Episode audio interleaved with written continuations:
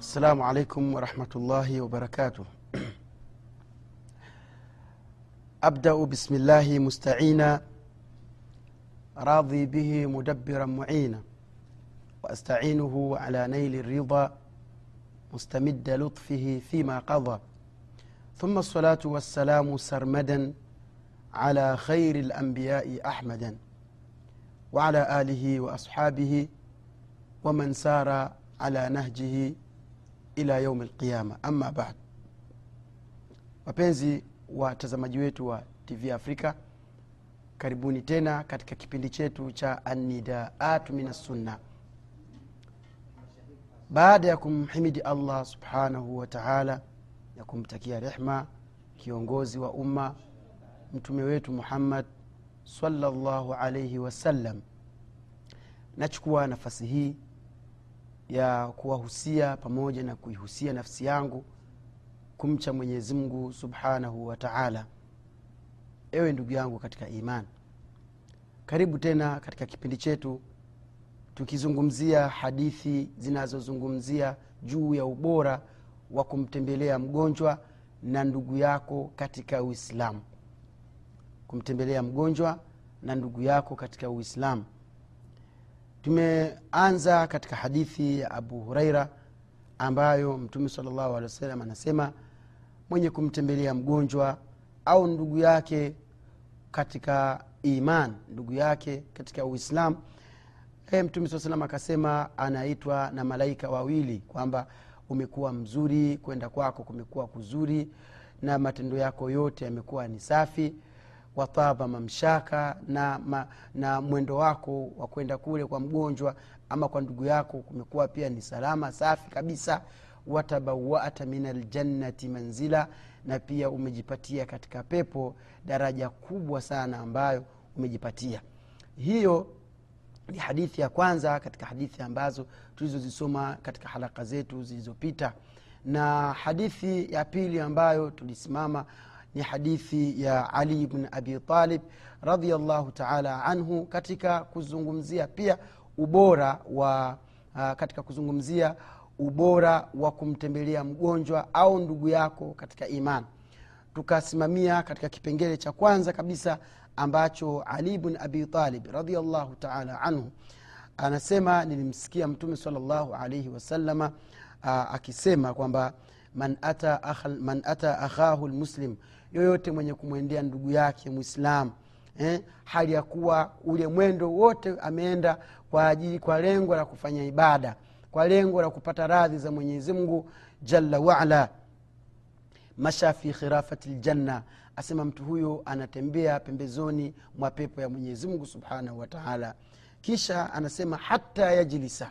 Tangu anakwenda mpaka anafika kwa mgonjwa ama kwa ndugu yake mpaka anakaa anakaribishwa bwana karibu sana bwana karibu tukae karibu tuketi. Basi akakaa basi ndo anakuwa amefika eh, ile sehemu ambayo aliyokuwa akiitaka. Haya twende sasa. Baada ya hapo kinachotokea ni nini? Asema faidha jalasa pindi anapokaa akakaribishwa akakaa mwenyewe. Asema ghamaratuhu rahma rehma zinamzunguka. Rehma zinamzunguka. Na neno rehma hapa mara nyingi huwa linafanana na neno baraka. Kubwa zaidi huwa lina, lina, maana ya thawabu. Thawabu huruma ya allah mtizamo wa mwenyezi mungu juu ya yule mja juu ya yule mja kwa huruma ili aweze kumjibu dua zake matendo yake na kumsahilishia njia ya kwenda peponi. Asema faidha kana ghuduu faidha kana pindi itakapokuwa wakati ule ni asubuhi. Mfano kenda kumtembelea mgonjwa asubuhi au kenda kumtembelea ndugu yake asubuhi. Asema salla alaihi wanamwombea malaika sabuna alf malak malaika elfu sabini hata yamsia mpaka atakapofika ataka jioni ata, mpaka itakapofika jioni hata yumsia mpaka itakapofika jioni malaika swawir malaika elfu sabini wanakuombea dua wewe mmoja tu sio malaika sabini wala saba Aa, malaika elfu sabini wanakuombea dua wewe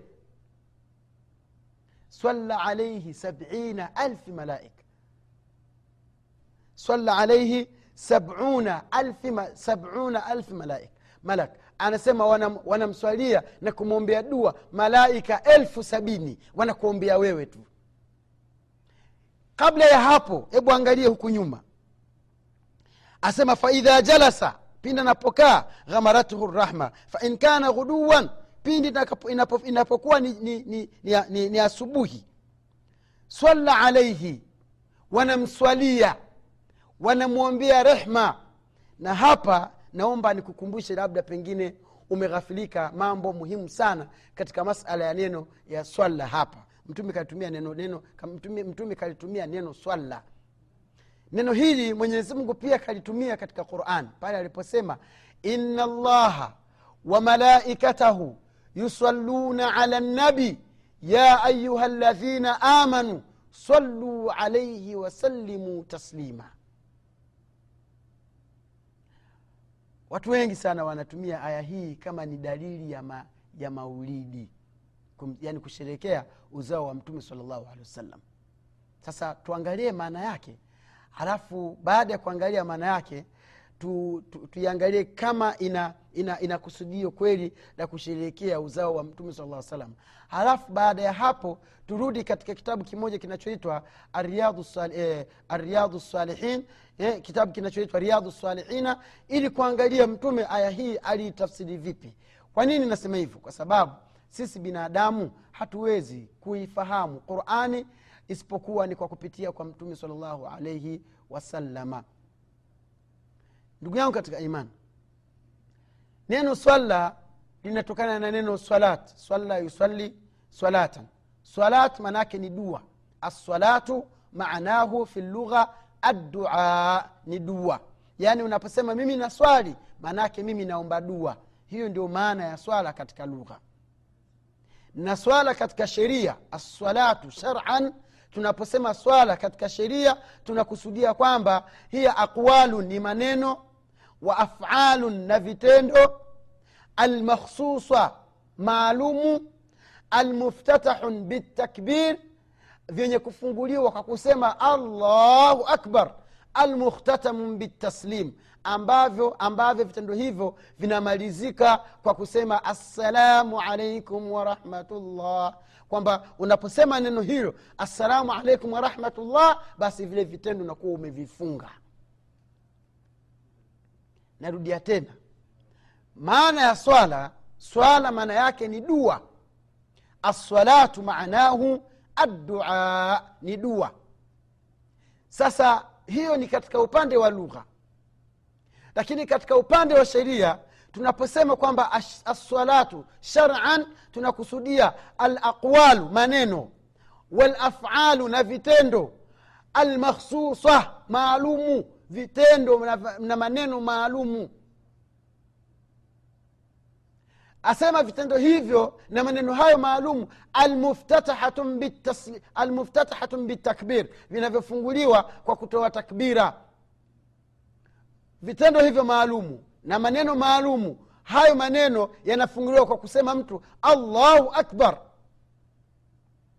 Hapo sasa unaposema hivyo unaanza kufanya hivyo vitendo na maneno almukhtatamatun bitaslim ambavyo vyenye kuhitimishwa kwa kusema salamu alaikum warahmatullah salamu alaikum warahmatullah hiyo ndio swala. Kwa hiyo bimaana swala ni maneno maalumu kama vile kusema suratu lfatiha wama tayassara laka min alquran.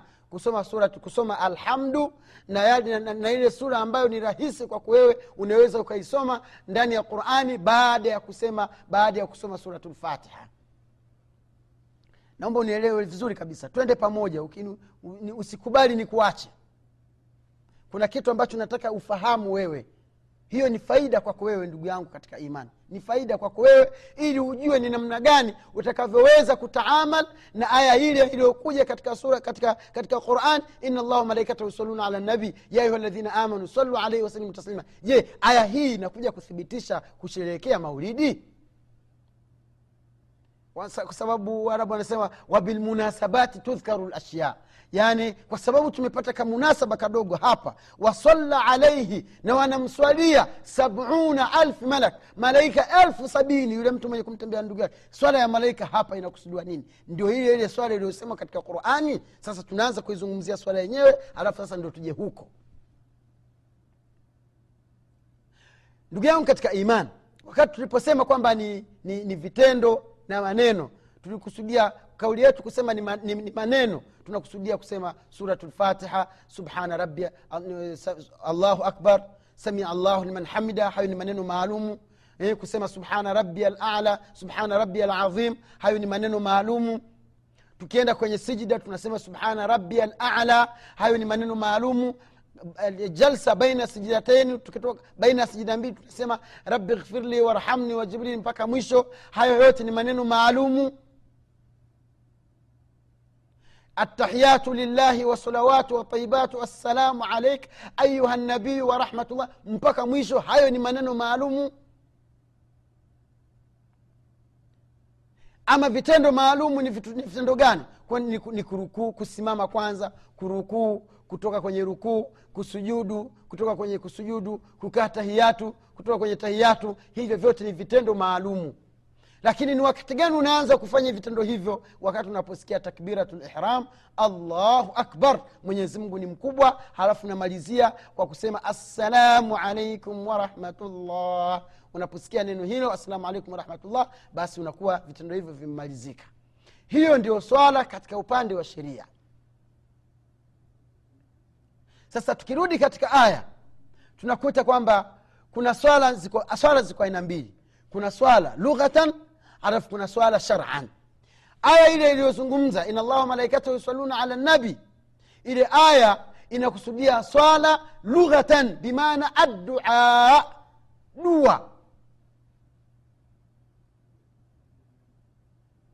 Sijui unanielewa vizuri ndugu yangu mtazamaji wangu Eh, maake nataka uelewe ili ili ili upeleke yani kilichokamilika. Usije kusema ah, nilimsikia ustadh abubakari bwana anazungumza hivi na hivi. Ah, ah, nataka uelewe upeleke kitu kilichokamilika.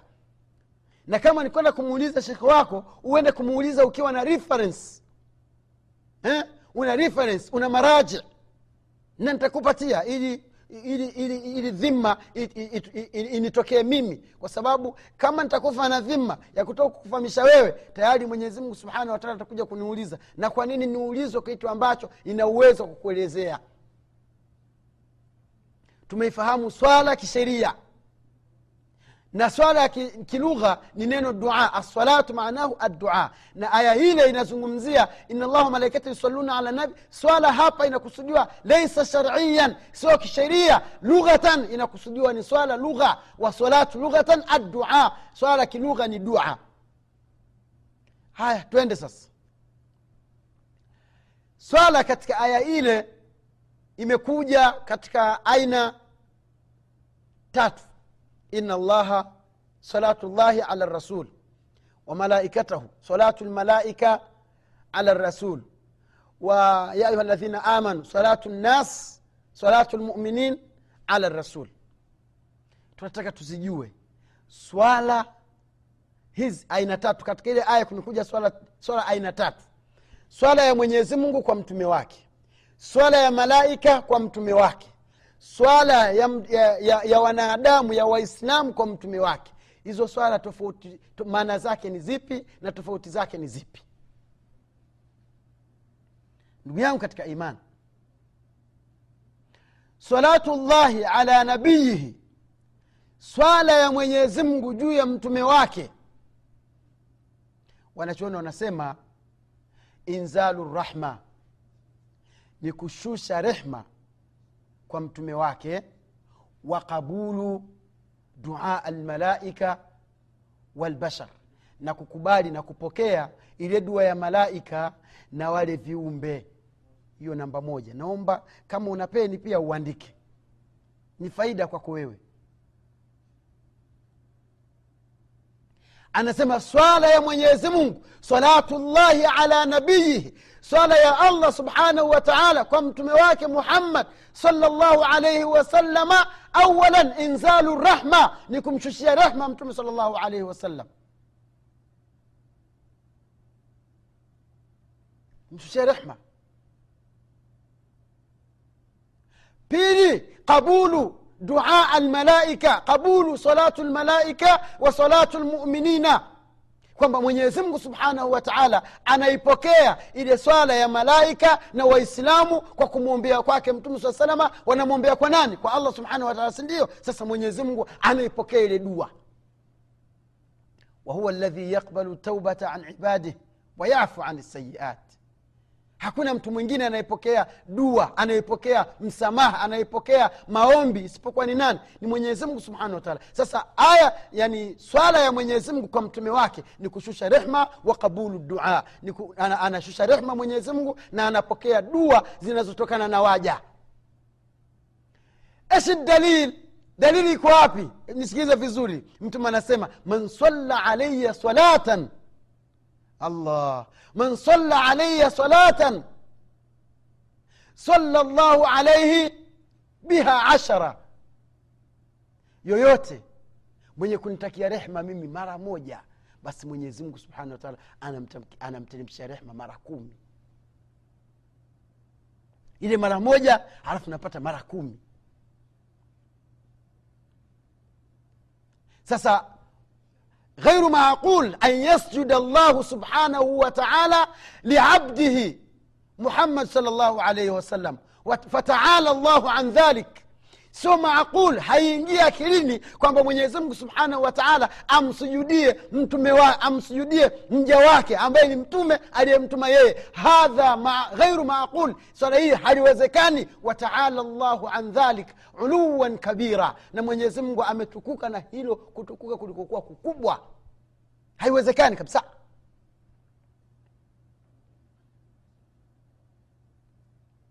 sasa wanachoni wanasema swala ya mwenyezi mungu kwa mtume wake make narudia mara mbili ili ufahamu upeleke kitu kilichokamilika. Swala ya mwenyezi mungu kwa mtume wake ni kumshushia rehma na kupokea dua za malaika pamoja na watu gani? Na waislamu. Ina llaha wa malaikatahu yusalluna ala nabii ya ayuha ladhina amanu enyi watu mlioamini صلوا عليه وسلموا تسليما إذا فعندنا صلاة الله وصلاة الملائكة وصلاة المؤمنين فصلاة الله صلاة من يزمه سبحانه وتعالى على نبيه يمجواك صلى الله عليه وسلم إنزال الرحمة وقبول الدعاء ليش؟ فهو الذي يقبل التوبة عن عباده ويعفو عن إيش؟ عن السيئات mwenyezi mungu anashusha rehma na kisha mwenyezi mungu mwenyewe ndio anaipokea dua za waislamu dua za malaika kwa sababu yeye mwenyezi mungu ndio anayepokea dua. Yeye ndio anakubali tauba. Ndugu zangu katika imani tunakwenda katika marhala ya pili. Salatu lmalaika ala rasulillah salllahu alaihi wasallam. Malaika wanamswalia vipi mtume malaika hawamsujudii mtume. Kwa sababu sijida ya kwanza ambayo malaika waliosujudu walimsujudia adam na wanachuoni wamesema dhalika kanat sijidatu tahiya ilikuwa ni sijida ya maamkizi. Wa kana amran min allah na ilikuwa ni amri ya mwenyezi mungu mubasharatan moja kwa moja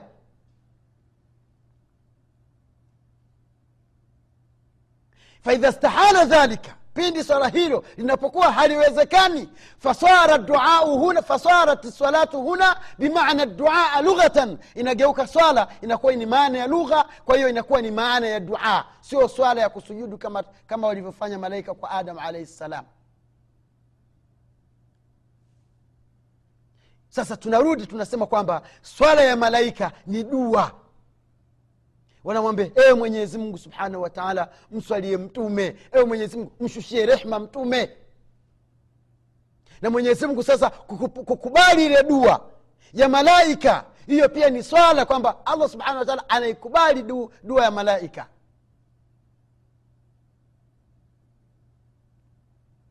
Tukienda katika marhala ya tatu ambayo ndio swala ya waislamu kwa mtume wao. Hapo ndio penye matatizo ndugu zangu